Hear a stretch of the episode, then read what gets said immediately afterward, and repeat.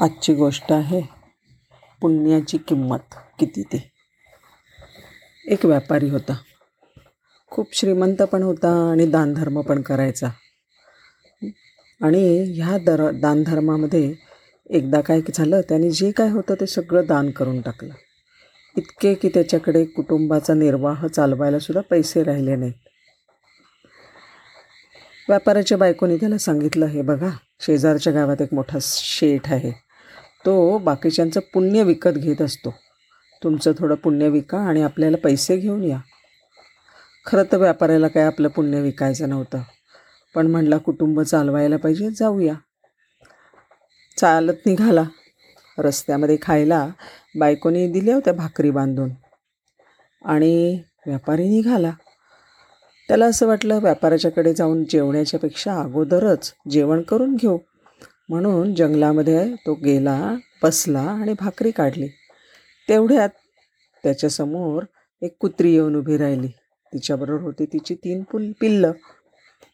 आणि शेपटी हलवत हलवत हलवत ती जेवण मागायला लागली. व्यापाऱ्याकडे त्याला फार वाईट वाटलं. दया आली कुत्रीची. आणि त्याने आपल्याजवळची एक भाकरी दिली. ती उपाशी होती. बाळण झालेली होती. एक भाकरी तिने खाऊन टाकली आणि अजून पण खूप भूक लागली होती तिला. ती व्यापाराकडे आशेने बघायला लागली. त्याने दुसरी तिसरी चौथी करून सगळ्या भाकरी देऊन टाकल्या. आणि त्याच्याकडे काही शिल्लकच राहिल्या नाहीत भाकऱ्या. म्हणलं हरकत नाही. त्याने पाणी प्यायला निघून गेला. गेला व्यापार व्यापारी गेला शेठकडे म्हणला मी पुण्य विकायला आलो आहे शेठ म्हणला हे बघ संध्याकाळी आत्ता ना माझी वेळ संपलेली आहे मी संध्याकाळी घेईल. आपल्या पत्नीला गेल्यानंतर शेठने सांगितलं हे बघ एक व्यापारी आहे ना तो पुण्य विकायला आले मी कोणचं बरं घेऊ पुण्य? ती स्त्री मोठी साध्वी होती पतिव्रता होती आणि साधक होती. तिने ध्यान लावलं आणि ती म्हणली ह्यानी ना आत्ता भाकऱ्या देऊन खूप पुण्य कमावलं आहे ते पुण्य त्याचं सर्वोत्कृष्ट आहे ते तुम्ही विकत घ्या. संध्याकाळच्या वेळेला ज्या वेळेला व्यापारी आला शेठकडे त्यावेळेला तो म्हणला हे बघ मी तुझं ते पुण्य विकत घेणार आहे की जे तू बलिदान केलंस. म्हणजे काय केलं म्हणला म्हणजे त्या कुत्रीला तू दिलंस की नाही तुझ्या भा पोळ्या? तुझी तुझ्याकडच्या भाकरी दिल्यास. ते पुण्य मला विकत पाहिजे. ठीक आहे म्हणला मी ते देऊन टाकतो तुला. आणि तो व्यापाराला व्यापारी त्याला म्हणला त्या चार भाकरींच्या वजना इतके हिरे आणि मोती मी तुला देईन. व्यापाराला सौदा पटला. चार भाकरी बनवल्या गेल्या. तेव्हा त्या सेठने चार भाकरी बनवल्या.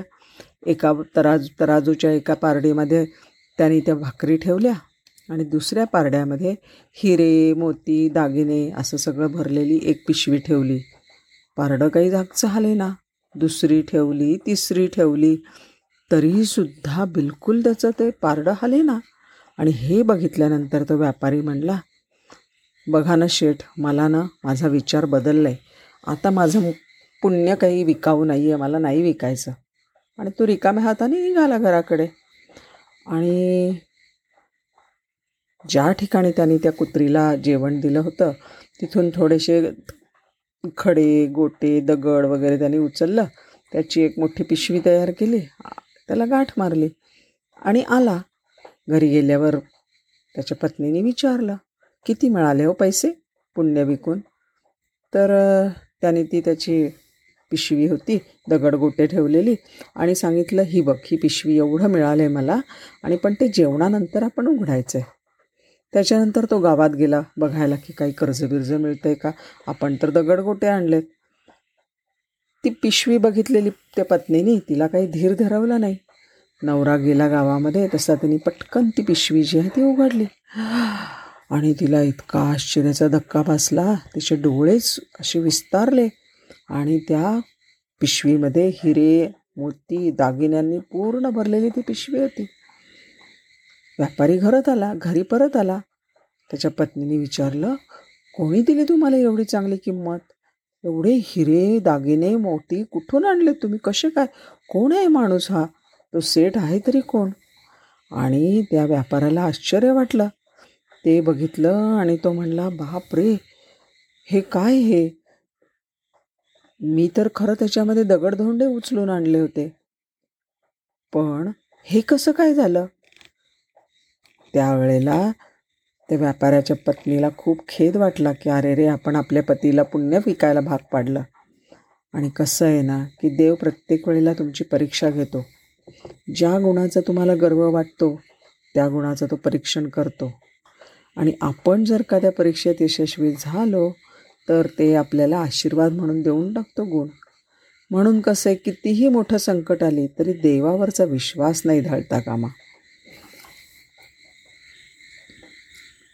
देवावर आपला कोणा ना कोणावर तरी विश्वास हा असायलाच पाहिजे. आणि तो देवावर असणं हे सगळ्यात चांगलं. त्याच्यावर पूर्ण विश्वास ठेवायला पाहिजे.